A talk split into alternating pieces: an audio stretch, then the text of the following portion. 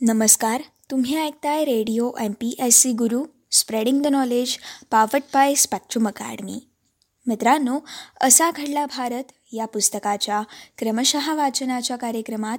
मी R J सिद्धी आपल्या सगळ्यांचे स्वागत करते. आजच्या भागापासून आपण एकोणीसशे त्रेसष्ट सालाचा पर्व सुरू करत आहोत.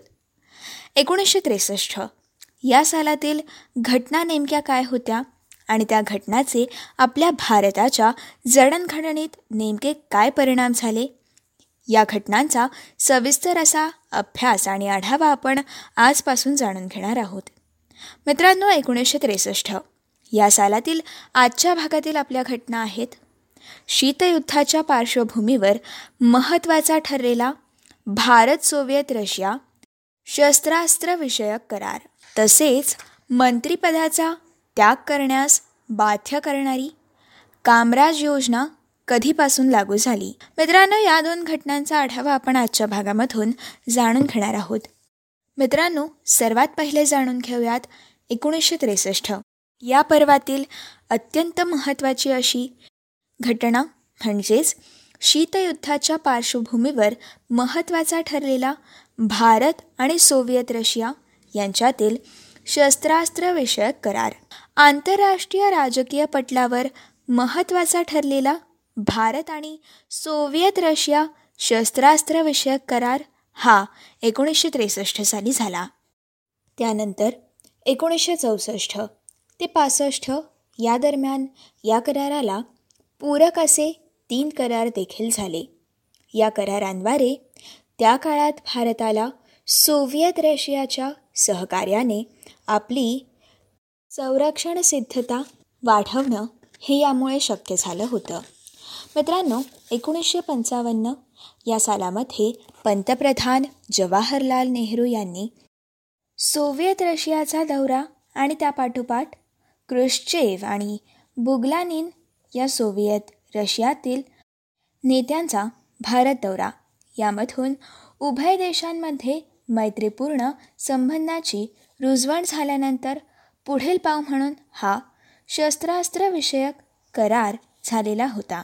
मित्रांनो अमेरिका आणि सोव्हिएत रशिया यांच्यामधील शीतयुद्धाच्या प्रारंभीच्या काळात सोव्हिएत नेत्यांचा कल हा विश्वासार्ह असा बिगर कम्युनिस्ट देशांबरोबर मैत्रीपूर्ण संबंध स्थापन करण्याकडे होता. जवाहरलाल नेहरू यांच्या पुढाकारातून उभ्या राहिलेल्या अलिप्ततावादी चळवळीमध्ये आफ्रिका आणि आशिया खंडातील नव्याने स्वतंत्र झालेल्या अनेक देशांची यामध्ये सहभाग होता. भारताच्या माध्यमातून या देशांशी चांगले संबंध स्थापन करण्यामागचा मार्ग हा सोव्हिएत नेत्यांना दिसत होता. त्याचप्रमाणे भारताने स्वीकारलेलं लोकशाही समाजवादी धोरण अवजड उद्योगांच्या उभारणीत सार्वजनिक क्षेत्राचा सहभाग पंचवार्षिक योजनांद्वारे आर्थिक नियोजन.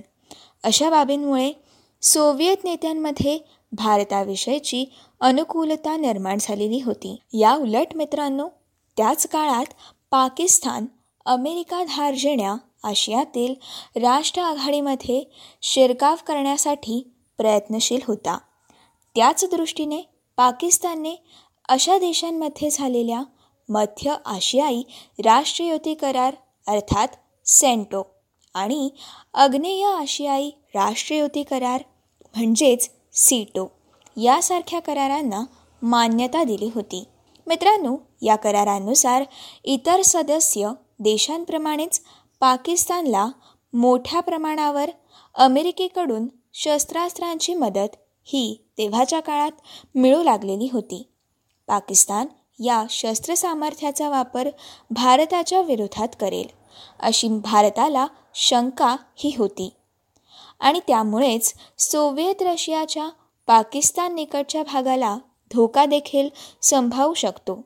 अशी रशियाला देखील आशंका होती. एकंदरीतच दोन्ही देशातील सत्ताधारी या कारणांमुळे परस्पर सहकार्याच्या गांभीर्याने विचार करू लागले होते. मित्रांनो भारताच्या बाबतीत आणखीन एक महत्त्वाचं कारण होतं. ते म्हणजे एकोणीसशे बासष्ट सालच्या भारत आणि चीन युद्धात भारताच्या संरक्षण सज्जतेमधील उणीवा यामुळे स्पष्ट झालेल्या होत्या. त्या संदर्भात सोव्हिएत रशियाने सावध भूमिका घेतलेली होती. वास्तविक या युद्धापूर्वी म्हणजेच एकोणीसशे एकोणसाठमध्ये भारताने रशियाबरोबर करार केलेला होता. पण त्याद्वारे रशियाने प्रत्यक्ष शस्त्रास्त्र मदत करण्याऐवजी सीमेलगतच्या प्रदेशात रस्ते बांधण्यासाठी हेलिकॉप्टर्स मालवाहू विमाने आणि यंत्रसामग्री या स्वरूपात मदत देव केली होती. पुढे एकोणीसशे बासष्टच्या लढाऊ मिग विमानांचा कारखाना उभारण्यास मदत करण्यासाठी सोव्हिएत रशियाने संमती दिली होती. पण युद्ध होईपर्यंत ही योजना प्रत्यक्षात आली नव्हती. फ्रान्स आणि इंग्लंडकडून लढाऊ विमानांची केलेली खरेदी पुरेशी ठरली नव्हती. तर मित्रांनो अमेरिकेने युद्धाच्या अखेरच्या टप्प्यात मदत देण्याची तयारी दर्शवली. तरी भारतात आपले तळ निर्माण करण्याच्या दृष्टीने काही अटी देखील पुढे केल्या होत्या. या सर्व पार्श्वभूमीवर भारताला चीन युद्धात शस्त्रसज्जतेच्या अभावीमुळे पिछेहाट पत्करावी लागली होती. त्यामुळेच युद्धानंतर मात्र भारताने जलद पावलं उचलून रशियाकडून मोठ्या प्रमाणावर शस्त्रास्त्र मिळवण्याच्या दृष्टीने प्रयत्न सुरू केले. आणि आत्ताच आपण जाणून घेतल्याप्रमाणे अमेरिकेच्या आशियातील वाढत्या हस्तक्षेपाच्या आणि शीतयुद्धाच्या पार्श्वभूमीवर राजकीय संतुलनाकरिता रशियाला देखील भारतासोबत मैत्री संबंध दृढ करणं हे अत्यावश्यक वाटलेलं होतं. या सर्व पार्श्वभूमीवर भारत आणि रशिया या दोन देशांना राजकीय अपरिहार्यतेपोटी उभय संमत करार करणं हे अत्यावश्यक झालं आणि चीन युद्धानंतर अल्पावधीतच म्हणजेच एकोणीसशे त्रेसष्ट या सालामध्ये भारत आणि सोव्हिएत रशिया यांच्यामध्ये शस्त्रास्त्रविषयक व्यापक असा करार झाला. मित्रांनो या करारानुसार सोव्हिएत रशियाने मिग विमानांच्या उत्पादनासाठी आवश्यक सुविधा विकसित करण्यासाठी भारताला सहाय्य करणं तसंच लढाऊ विमानं हेलिकॉप्टर्स रणगाडे रडार यंत्रणा जमिनीवरून हवेत मारा करणारी क्षेपणास्त्र क्षेपणास्त्र वाहू जहाजं पाणबुड्या आदी सामग्रीचा पुरवठा करण्यास त्यांनी मान्यता दिली होती. मित्रांनो या कराराला अनुषांगिक असे शस्त्रास्त्र पुरवठ्याचे करार एकोणीसशे चौसष्टच्या ऑगस्टमध्ये एकोणीसशे पासष्टच्या ऑगस्टमध्ये आणि एकोणीसशे पासष्ट सालच्या नोव्हेंबर महिन्यामध्ये करण्यात आले. त्यानुसार भारताला सोव्हिएत रशियाकडून शस्त्रास्त्र आणि लष्करी साधनसामग्री मिळाली. त्याचप्रमाणे मेघ विमानांची निर्मिती भारतामध्ये सुरू झाली होती. या करारामुळे उभय देशांमध्ये मैत्री पर्व सुरू झालं आणि पाकिस्तानविरुद्ध झालेल्या एकोणीसशे पासष्ट आणि एकोणीसशे एकाहत्तरच्या युद्धात भारताला या कराराद्वारे शक्य झालेल्या शस्त्रसज्जतेचा उपयोग झाला आणि यामुळे पाकिस्तानचं आक्रमण परतवून लावणं देखील शक्य झालेलं होतं. मित्रांनो ही होती शीतयुद्धाच्या पार्श्वभूमीवर एकोणीसशे त्रेसष्ट सालची महत्त्वाची अशी घटना म्हणजेच भारत आणि सोव्हिएत रशिया यांच्यातील झालेला शस्त्रास्त्रविषयक करार. आता आपण एकोणीसशे त्रेसष्ट या सालातील आपली पुढील महत्त्वाची घटना जाणून घेणार आहोत. मित्रांनो एकोणीसशे त्रेसष्ट या सालातील आपली पुढील महत्त्वाची घटना आहे मंत्रिपदाचा त्याग करण्यास बाध्य करणारी कामराज योजना. पक्षप्रतिकूल परिस्थितीत असल्यामुळे आपल्या पक्षाचा पराभव वाढवण्यासाठी काही केंद्रीय मंत्री आणि राज्याचे मुख्यमंत्री यांनी आपल्या पदाचा त्याग करून पक्षकार्याला वाहून घ्यावं असं सुचवणारी विरळा योजना काँग्रेसचे ज्येष्ठ नेते कामराज यांनी ऑगस्ट एकोणीसशे त्रेसष्टमध्ये सुचवली होती. मित्रांनो कामराज योजना म्हणून गाजलेली ही योजना चोवीस ऑगस्ट एकोणीसशे त्रेसष्ट रोजी प्रत्यक्षात आणली गेली आणि राजकीय इतिहासातील ती एक अपवादात्मक घटना ठरलेली आहे.